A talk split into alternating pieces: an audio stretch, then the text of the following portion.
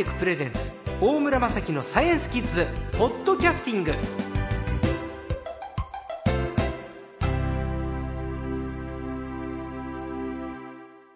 今週のサイエンスコーチャー略して最高は産業技術総合研究所の松永武弘さん。ということで、えー、この産業技術総合研究所これはどういう機関ですか？まあ、あの簡単に言えば、ええ、あの産業の発展とその安全を研究するところですね。はいえー、経済産業省が所管する、えー、研究所で、うん、えー、そういうあの立ち位置からも産業をあの育成させるとか、うん、あの保安を維持するというようなところを研究するところです、うん、もう僕たちの身近にあるものは全てここを通ってるようなものですよね。まあそうですね。ですよね、はいうん、だから松永さんのお墨付きをいただいて世に出てるようなものですね。まあそうでも まあそう言って構いません。えでもそういうことですよね。はい、松永さんは火薬や爆発性物質の安全研究に携わる方ということでここでここまた専門性が違ってくるんですけれど講談社から火薬の話という本も出版されてます。で僕らの身近にあるものは松永さんの研究機関を通ってるんですけれどそんな中で火薬とか爆発性物質ここにも携わってらっしゃると。はい。火薬。今のキッズたちは火薬っていうと身近なものなんですかね？花火でしょうね。ああ、シーズンやってきますね。はい。僕は花火は分解して遊びましたけど、それはやっていいことですか？絶対いけません。ですよね。書いてありますよね。はいはい、なんで花火ってこんな綺麗になるんだろうと思って子供心にやっぱり調べたくなるじゃないですか。はい。そしたら、つまんない黒いものが出てくるわけですよ。なんでこんなものがね、綺麗になるんだろうと思って不思議でならなかったんですけど、はい。やっちゃいけないんですね。絶対分解してはいけません。ごめんなさい。はい。で、火薬。じゃあ、花火。今のキッズたちは多分こういうことはしないと思うんですけれど、火薬ってものは花火にも使われてます。はい。その他に何に使われてますか？まあ、例えばロケットの打ち上げのあの煙が出ますよね、うん、あれ全部火薬なんです。えー、あれは燃料って言われてるじゃないですか、はい、燃料タンクが切り離されてって言うじゃないですか、はい、だから僕らの中には特別な燃料なんか液体が入ってるイメージですね。H2 ロケットはど真ん中はそのそういう液体のロケットなんですけども、うん、両脇抱えてるのがやっぱりあの火薬ですねほとんど花火と同じようなあの火薬が入ってます。いやすごい。で火薬って粉のイメージですよね、うん、じゃああの打ち上げられる種子島から打ち上げられたあのロケットの両サイドは粉末、うん粉末です。これ火薬、うん、火薬です。で真ん中は液体、はい、燃料。はい。非常に古典的なものでじゃあ宇宙に向かっていくわけですか？古典的と言ったらきっと失礼ですがあそこはあのもう最先端のハイテクの塊ですから、あ火薬も進化してるんですか？はいすごい。え、火薬の歴史ってそもそもい。つ頃からですか、はい、火薬の歴史一番古いのは中国で、うん、あののろしを上げるようなあの黒色火薬の、えー、蘇生ですよね。あれが大体あの8世紀ぐらいの話です。8世紀。1300年ぐらい前。いやあそうですね。前ですね、うん、はいで、キッズたち多分のろし知らないと思いますね。ああ、そうでしょうね。のろし教えてください。のろしというのはなんかこう何かあったぞというので煙をあの、えー、発生させることで、えー、連絡するようなあのものですね。だから何十キロ何百キロ離れたところで煙が見えたら、あ、何かあったんだって。いや何百キロは多分それ見えない。見えないと思います何十キロ。まあ何キロぐらいの話じゃないですか。で、それがサインですね、じゃあ。はい。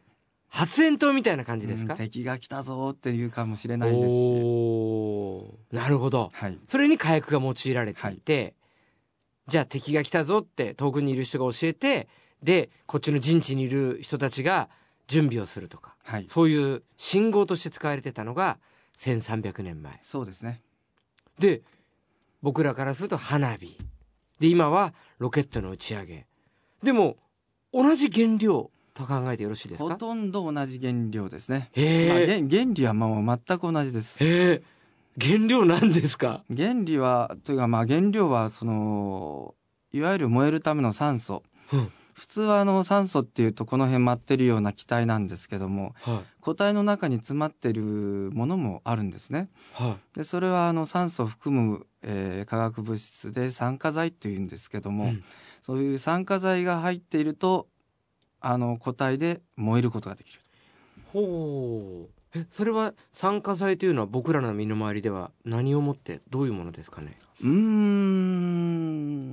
あオキシドールとかあの消毒に使う過酸化水素。ほうほうほう。これはあの酸素持ってますよね。だからあの消毒してあのブクブク言い出すしあれ発生するの酸素なんですよね。お消毒液ね。はい。それが、うん、酸化剤はい。で火薬の原料というのは？火薬の原料はまあそういうあのオキシドールじゃなくてあの例えば黒色火薬でいうと硝酸カリウムというものを使いますし、うん、ロケットでいうと火塩素酸カリウム火塩素酸アンモニウムというような物質。ちょっと難しくなるんですけどね。そういうものを使います。調合してできるものなんですね。調合してできるものですね。自然体自然界に勝手に存在するものではなくて科学的なものを調合して火薬ができる。そういうこともあるんですけども、黒色火薬でいうとチリ硝石っていうのが昔あってそれはあの硝酸が入っている鉱石なんですね。石ですよね。燃える石？はい。へえ日本にはまだあるんですか？そういうのは。いやもちろんありますよ。あのね、合掌造りで知られているああいう建屋っていうのはもうほとんど昔の江戸時代の軍事工場だったんですよね。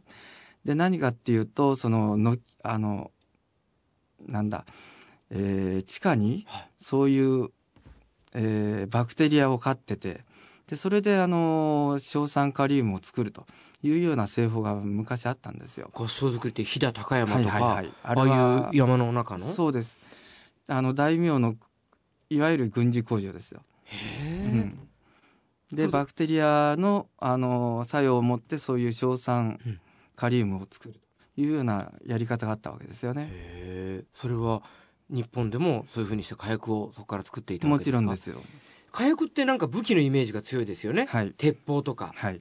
でもそもそも鉄砲が伝来して470年ぐらい前ですかね、うん、種子島に伝来して、はい、その時はやっぱり火薬の力でボンと出るという。そうですね、うん、今の鉄砲ピストルなんかも火薬は使われてるんですか？火薬を使います。お同じなんですねじゃあ原理は、はい、へえじゃあ武器に使われる。花火にも使われる。あとは何に使われてるんですかね？今一番あの身近にあるのはエアバッグですね。車の車の安全装置っていうのは今あの高級車になると30個ぐらいいろいろつけてられてるんですけどもあのとっさの時に大きな力を出すというのはやっぱ火薬なんですよね。ちょっと待って今ほとんどの車今ついてます、ね、全部もう全車ほとんどですよね、うんはい、今の車って、あの薬のようなタブレットみたいなあのやつがゴロゴロ入っててそれが瞬間的にその燃えるもんですから火薬ですからね、うん、それであのああいうバッグが膨らむということになってますね。ガスなんかじゃ間に合わないよというので火薬が使われる。すごい古典的なものだけれど、うん、火薬がガスを上回った今トークですね、うん、ガスには間に合わねえぞとだ100分の何秒でやるやるなんていう話になると、もはや火薬以外ではできない瞬発力は火薬が一番。はい。いやー、今は火薬ドヤ顔ですね。うん。いろんな科学の進歩があるけれど、はい、1300年前の中国で生まれた火薬ってものが、今の最先端のテクノロジーにも生かされてるってことですね。そうですね。いやー、今ちょっと松永さんの顔も神々しいものに見えてきましたよ。もっともっと火薬の話伺いたいですね。あ、もう時間ですか？いや、また来週もお願いしますね。今週の最高は産業技術総合研究所の松永武弘さんでした。どうもありがとうございました。ありがとうございます。